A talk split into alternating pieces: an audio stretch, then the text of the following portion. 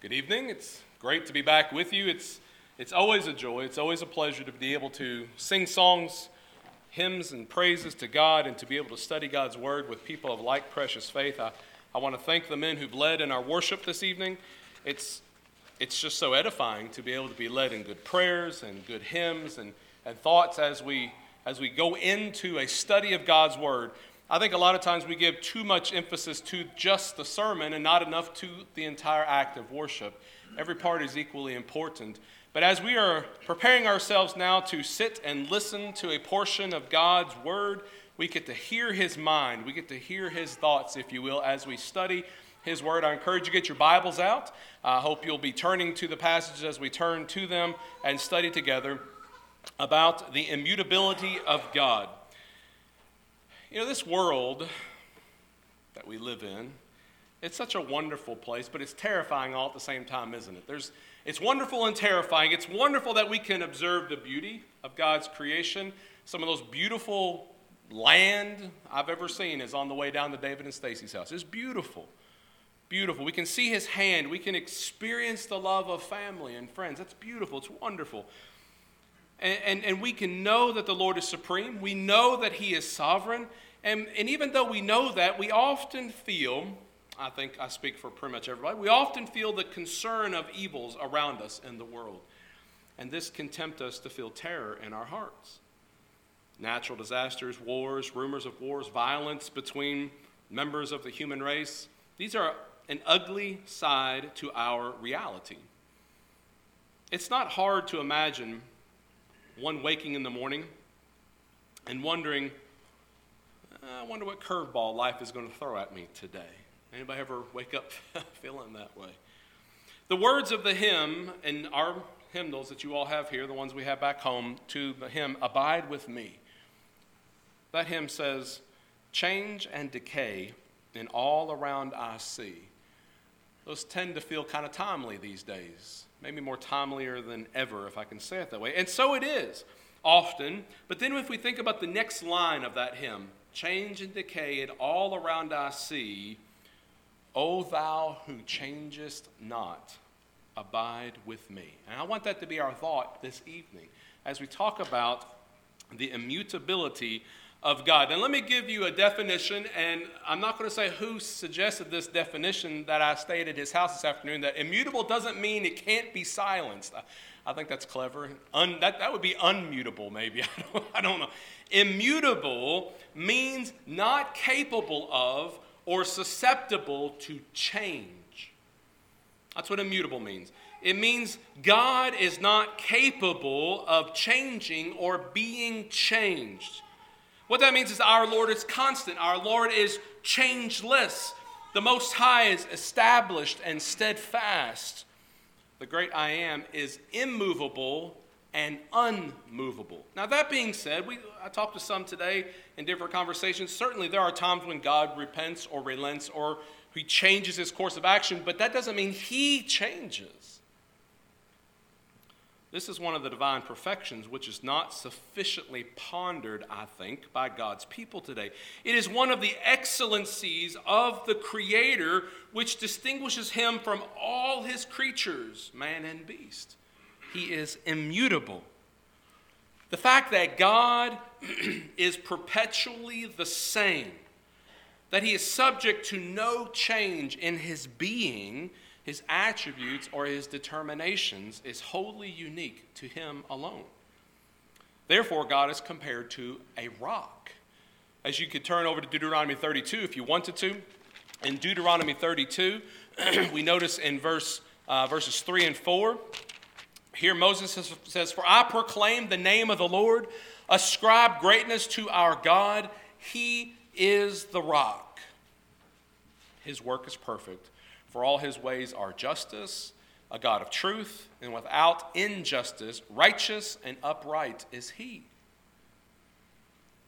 Like a great rock, the Lord remains immovable. That's why I chose this, this picture, this great rock in the ocean. Even when the entire ocean of the world and events and matter and things are, are constantly surrounding and, and beating against it, everything is in a fluctuating state. He is established.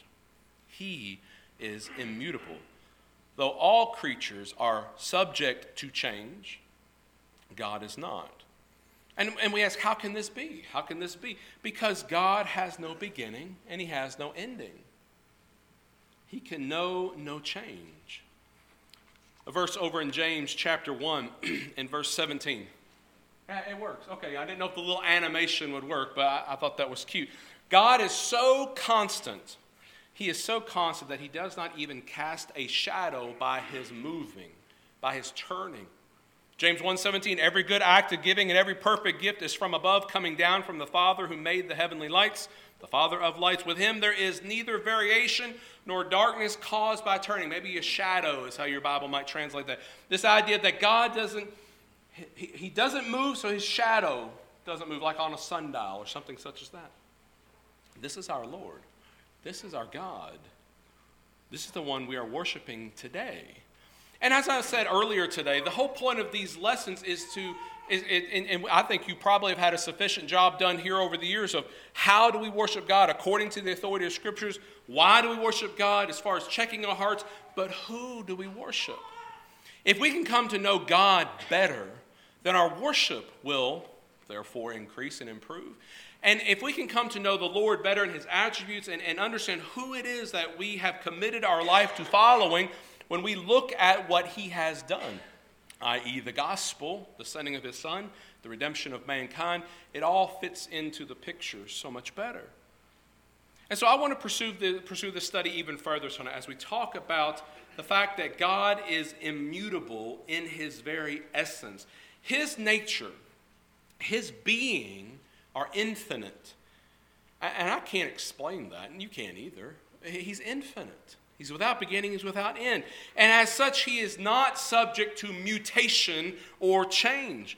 Think about this. There never was a time when he was not. That'll make your head hurt if you think about that very long. There will never will come a time when he will cease to be. Remember this morning I held up my hands like the bookends of time. He He exists outside of that, and that that just baffles us. We live within the confines of time and space and matter, and he doesn't. There never was a time when he was not, and there never will be a time when he will cease to be. God has neither evolved, grown, or improved. All that he is today, he has ever been and ever will be. Now, I'll challenge you to spend a little time in meditation on that one. That that's, as people say, that's deep stuff. This is God. This is this is our God. In fact, listen to his own unique, unqualified affirmation in, Ma- in Malachi chapter three and verse six. He says, "For I am the Lord; I do not change." Malachi three six. That's God speaking. I am the Lord, I do not change, therefore you are not consumed, O sons of Jacob. God himself, the one who cannot lie, who cannot change, he says, I don't change. He cannot change for the better because he is already perfect. And being perfect, he cannot change for the worst. Altogether unaffected by anything outside himself, improvement or deterioration is impossible for him. Isn't that interesting to think about? And again, I, I know this is kind of more uh, philosophical, kind of religious discussion, but this is basic stuff to understanding who we are worshiping when we assemble together. He is perpetually the same, and only he can say his name. I actually talked about this when I was here before in one of my lessons. His, when he was asked by Moses, "What is? Who should I tell the people you are? What's your name?" I think Moses coming out of polytheistic Egypt, they had all these gods, and he's told at the burning bush to go back and say, "Let my people go." And the people say, "Well, who's God? Who is this God?" And he says, well, Moses asked God, "What should I say your name is?" And the answer in Exodus three and verse fourteen is a sentence, "Ehyah, Asher, Ehyah." In Hebrew, that translates to God saying, I am that I am, or I will be what I will be. It is a name only pronounceable by him, because only he can say that.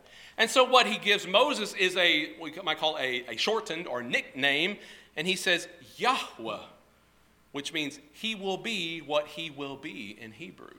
So God says, go tell the people he will be what he will be is my name, Yahweh. Only he is the great I am, altogether uninfluenced by the flight of time. One author, A W Pink, wrote this: "There is no wrinkle upon the brow of eternity. Therefore, his power can never diminish, nor his glory ever fade." The very essence of what he is cannot change. Now, maybe you're sitting there saying, okay, I got that. Fine, good. What's your point, Jim? That's the point, that, that he is immutable. When you are stopping and you're, you're asking yourself, you know, why do I go to church? Why do I do what I do? Why do I believe what I believe? Our faith is in an unchangeable God. And there is no other like him.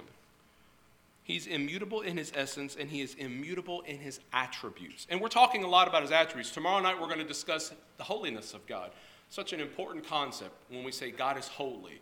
And we're going to examine that quite quite a bit of detail. We'll talk about things like faithfulness of God and others in, in the following lessons. But when we talk about the attributes of God, the characteristics of God, if you want to call it that, whatever the attributes of God were before the universe was called into being, before he spoke the cosmos into existence, whatever his attributes were then, they are precisely the same now and will remain so forever. They just don't change. This is necessarily so, for they are the very perfections, the essential qualities of his being. Would you really want to serve a God who, on any random Tuesday, just changes? That's no God to serve. Maybe you've heard of Semper Fi, Semper Fidelis. That's the, sorry, sorry, it's not Navy. It's it's the the Marine slogan, right? Always faithful, right?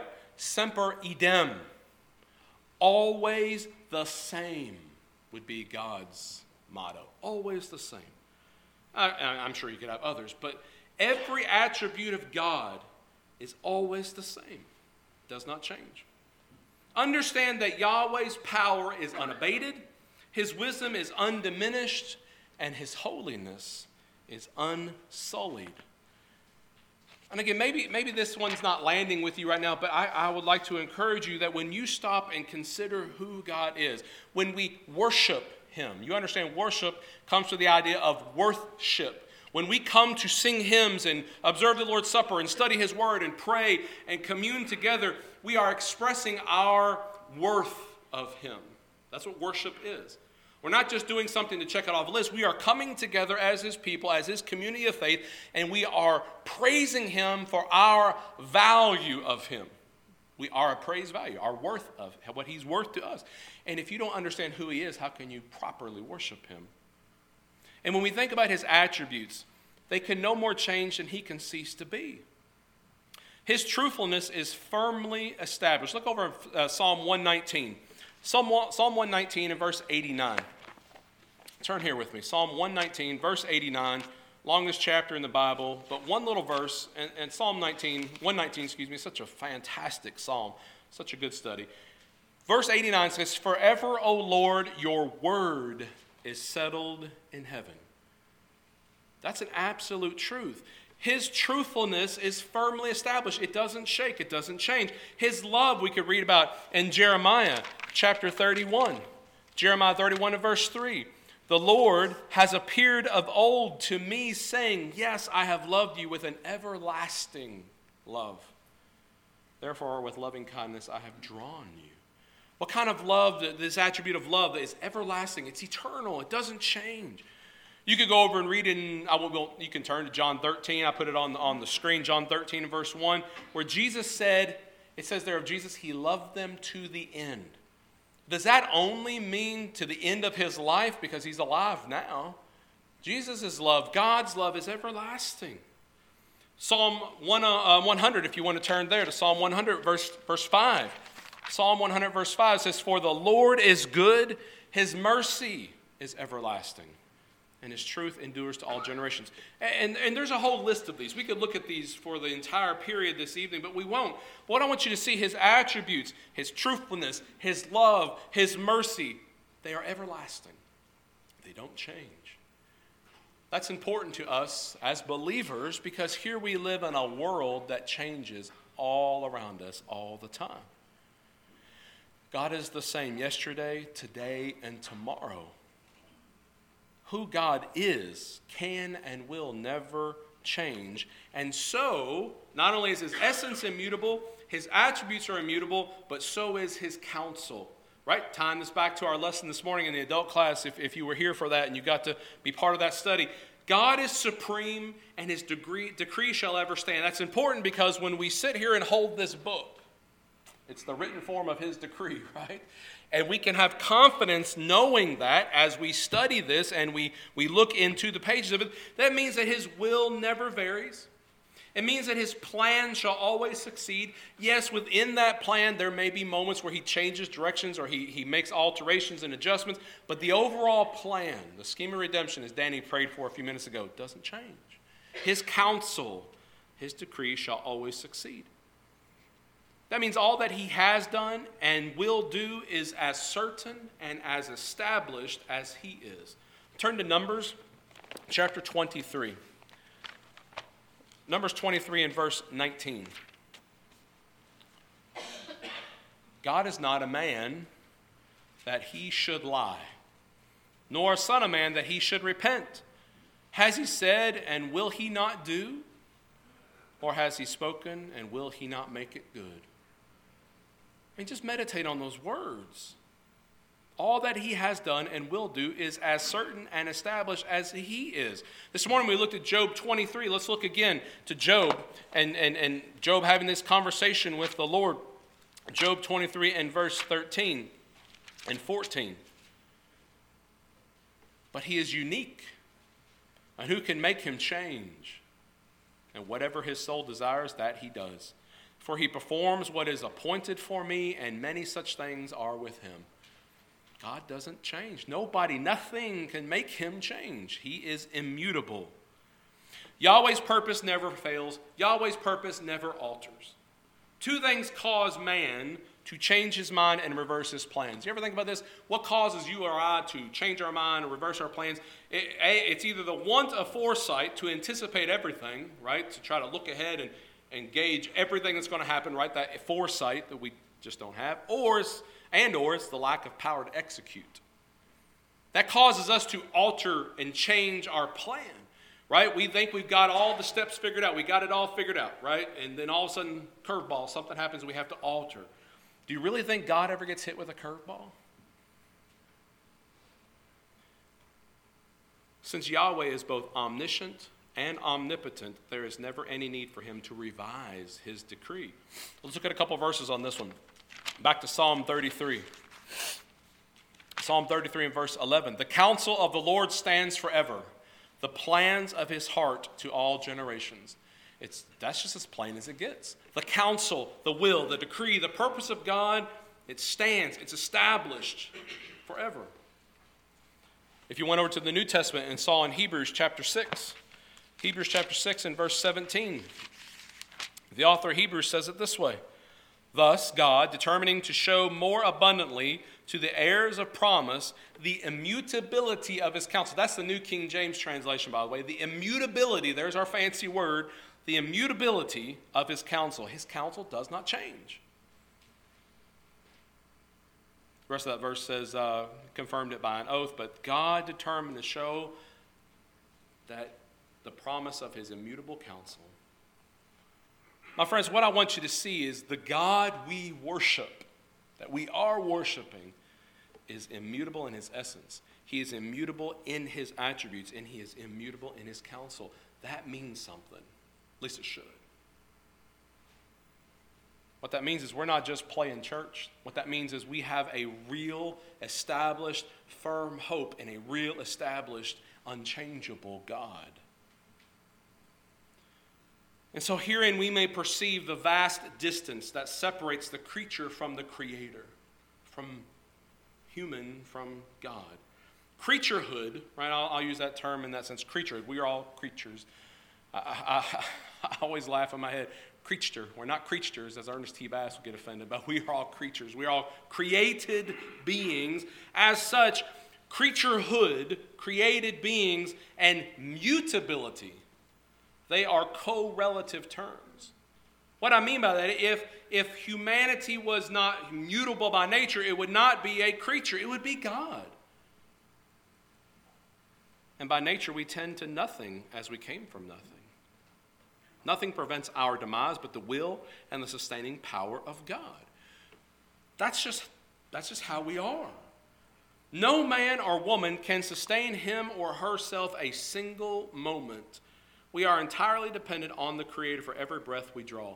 Now, whether you believe that or not, it doesn't change the fact that that is true. That is fact.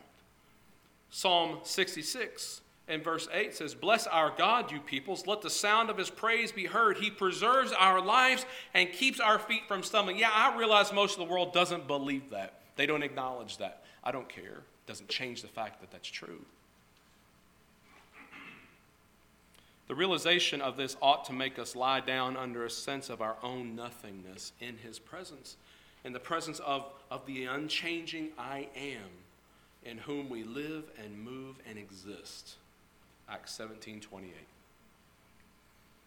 As fallen creatures, we are not only mutable, we change, but everything in us is opposed to God in a sense, right? Look, look at some scriptures. Apart from God, humanity is like the troubled sea when it cannot rest. Isaiah fifty-seven. Let's read this. "The wicked are like the restless sea, unable to be still. Its waters toss up mud and dirt. There is no shalom." I kept the Hebrew word because I love the word shalom better than peace. It's more than just peace. "There is no shalom." There's no peace, says my God, for the wicked. Apart from Yahweh, apart from God, this is the condition of humanity, is it not? Apart from God... Well, let me ask this. Is it pious and wise to heed the warning of Isaiah in chapter two and verse twenty-two when he says, "Stop relying on man whose nostrils is a mere breath"? After all, he doesn't count for much, does he? If we're putting our hope and trust in man, who is changeable, who is fickle, whose heart is full of deceit, then we're fools. God is immutable, and he is unchangeable. He is consistent. In truth, no human being is to be fully depended upon. I know that sounds harsh, but Psalm one forty-six, verse three, "Don't put your trust in princes or in mortals who cannot help. When they breathe their last, they return to dust. On that very day, all their plans are gone. Happy is he whose help is Jacob's God, whose hope is in the Lord, Adonai, his God." Here's a hard truth for you.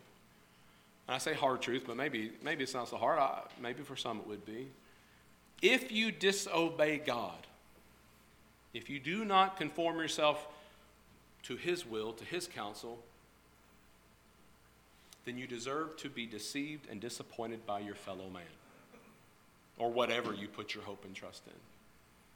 Because what you're putting your hope and trust in is not God, and he's the only immutable one. So if you put your trust in your spouse or your friends or yourself, you deserve to be deceived. You deserve to be disappointed. Consider the instability of people who like you today and then hate you tomorrow. Anybody ever have a situation like that? People cast a shadow because they twist and they turn. Humanity, that's what humanity does. But not God. He changes not.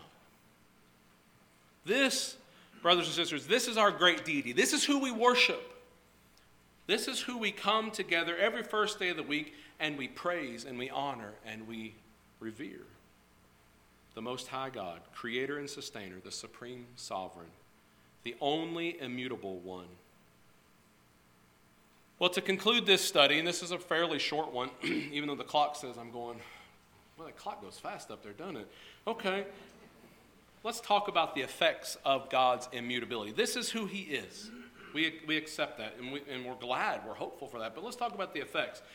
I'm going to tell you, the effect of understanding the immutability of God is sure, uh, solid, secure comfort. Real, true comfort. Human nature cannot be relied upon, but God can. However, uh, however unstable I may be, however fickle my friends may prove to be, or however frightening the world may become, Yahweh, God changes not. If he varied as we do, now think about that for a second. If God changed like we do, or as your spouse does, or as your neighbor does, whatever, if he willed one thing today and another tomorrow, if he were controlled by whims, would you still confide in him? But all praise to his glorious name. He is ever the same. This is our solid comfort, that his purpose is fixed, his will is stable, and his word is sure. This is comfort. Anybody ever felt uncomfortable with the changing world around you or something? Anybody? No hands. Okay, okay, I see one. Thank you. I, somebody, I, I thought maybe I was the only one. The only anchor, the only rock. I love my wife, and I tell her sometimes she's my rock in hard times, but she's not my rock. Only Yahweh is my rock. And she knows that. She knows she can never be better than second place in my life. Right? Okay. We have an understanding. It's the same the other way, by the way. Just so you know, I'm second place for her. God is our rock. This is our solid comfort, that his purpose is fixed, his will is stable, his word is sure. Here then is a rock on which we may fix our feet when the mighty torrent is sweeping away everything around us. If you've ever felt that, and you don't know what to do, and you're feeling totally confused and lost, then you got your feet in the wrong place. We as his people can have great peace knowing that the permanence of God's essence, the permanence of God's character, guarantees the fulfillment of his promises. Isaiah fifty-four, if you turned over to Isaiah fifty-four, I, I just love the book of Isaiah. It's such an incredible book.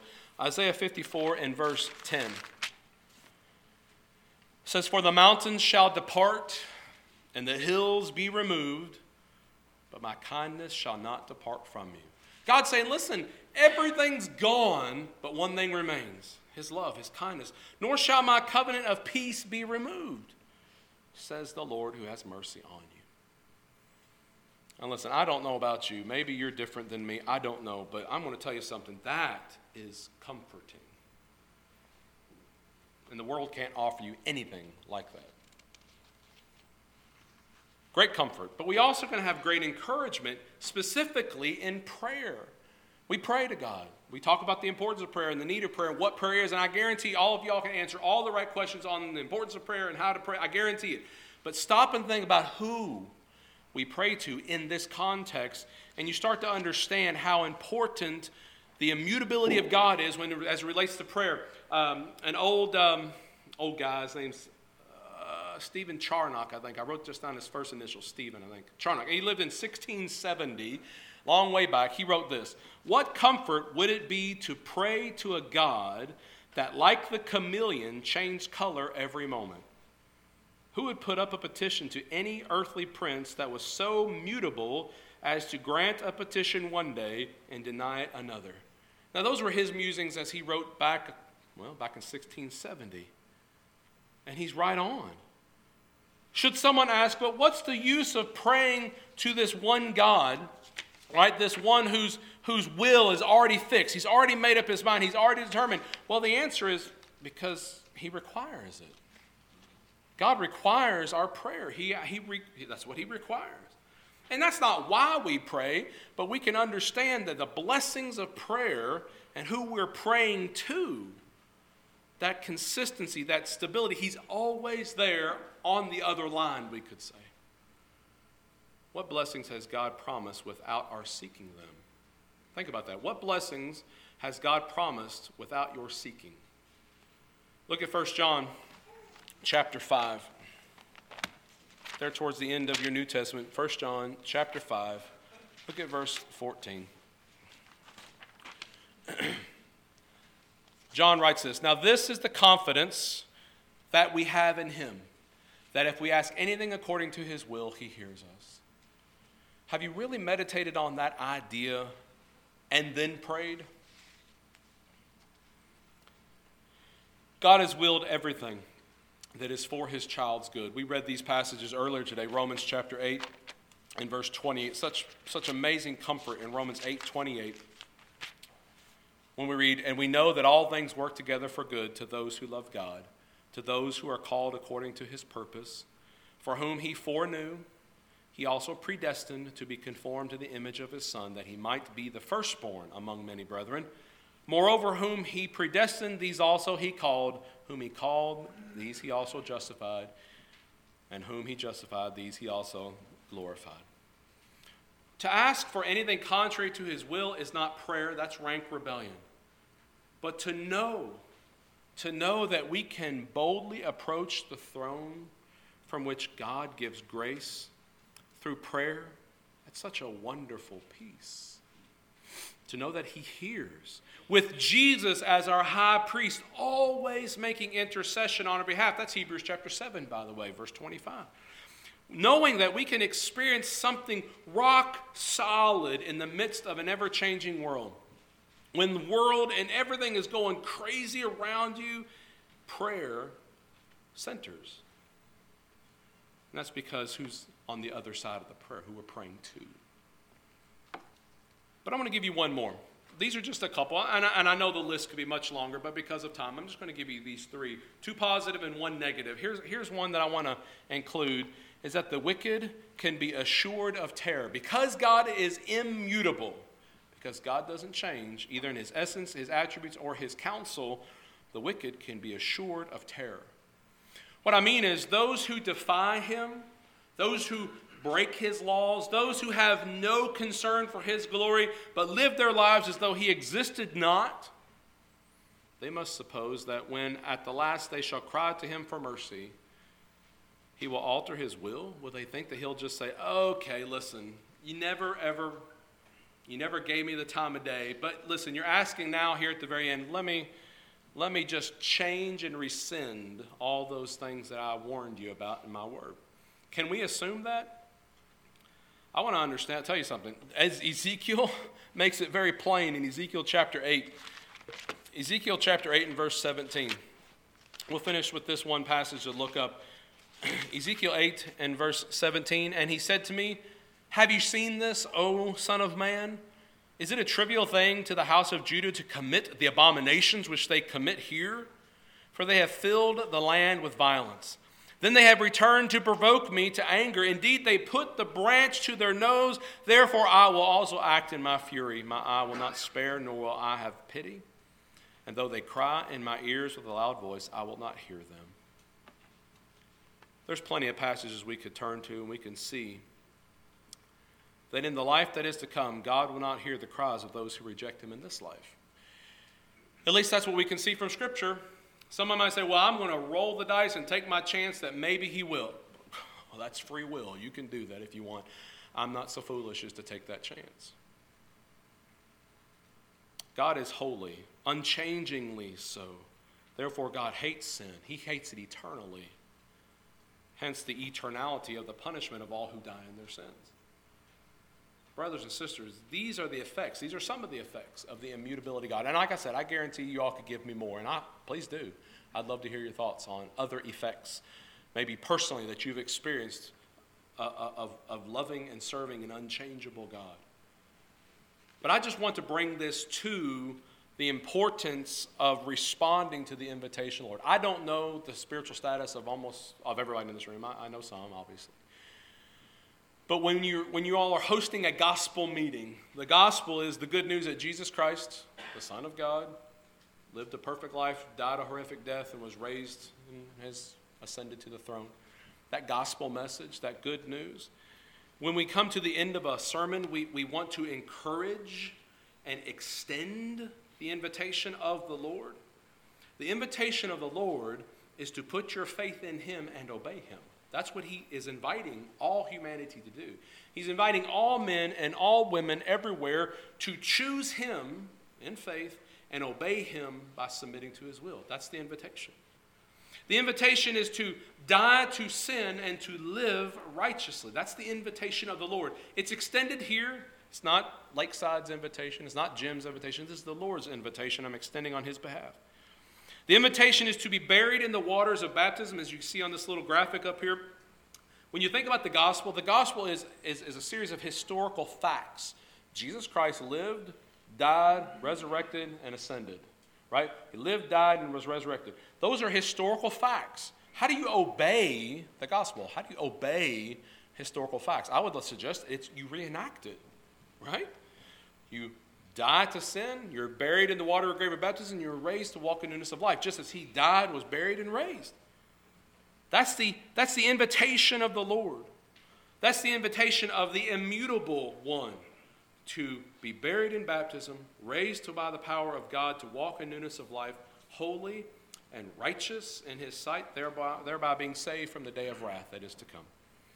It's coming upon this world, and it's coming on those who reject him. Those who reject the immutable one will face the day of wrath.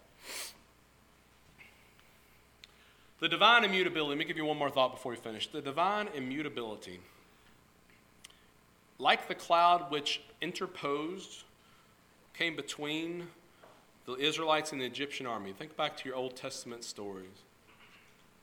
Just like that, it had a, a dark side as well as a light side, you could say.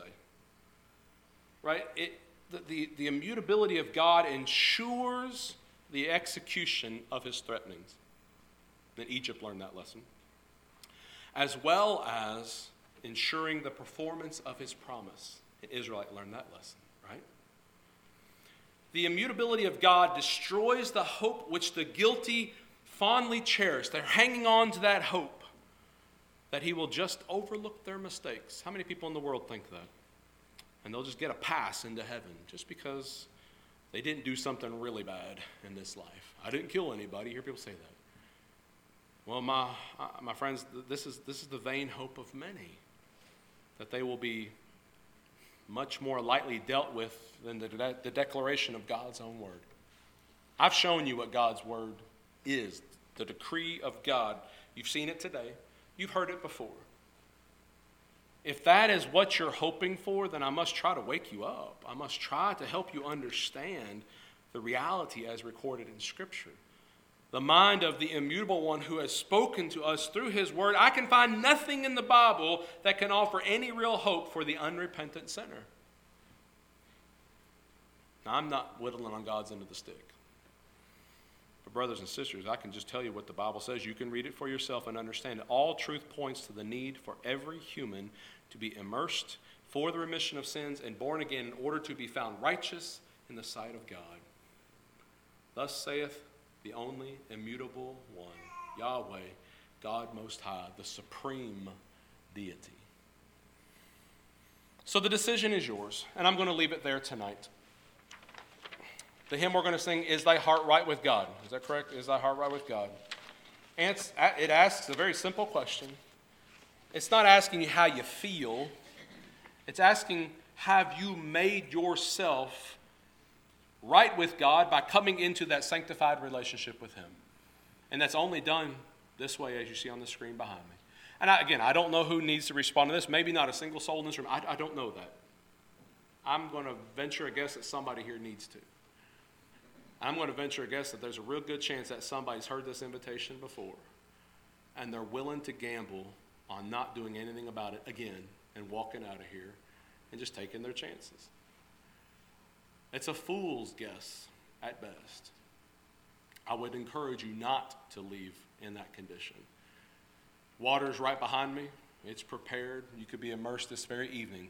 In the likeness of his death, burial, and resurrection, you too could be die to sin, be buried for, for the remission of sins, and be raised to walk in newness of life, making your heart right with God, with the immutable, supreme, sovereign God. If you need to respond to the invitation, you have an opportunity right now. Come to the front. Let us know how we can help you as together we stand to sing.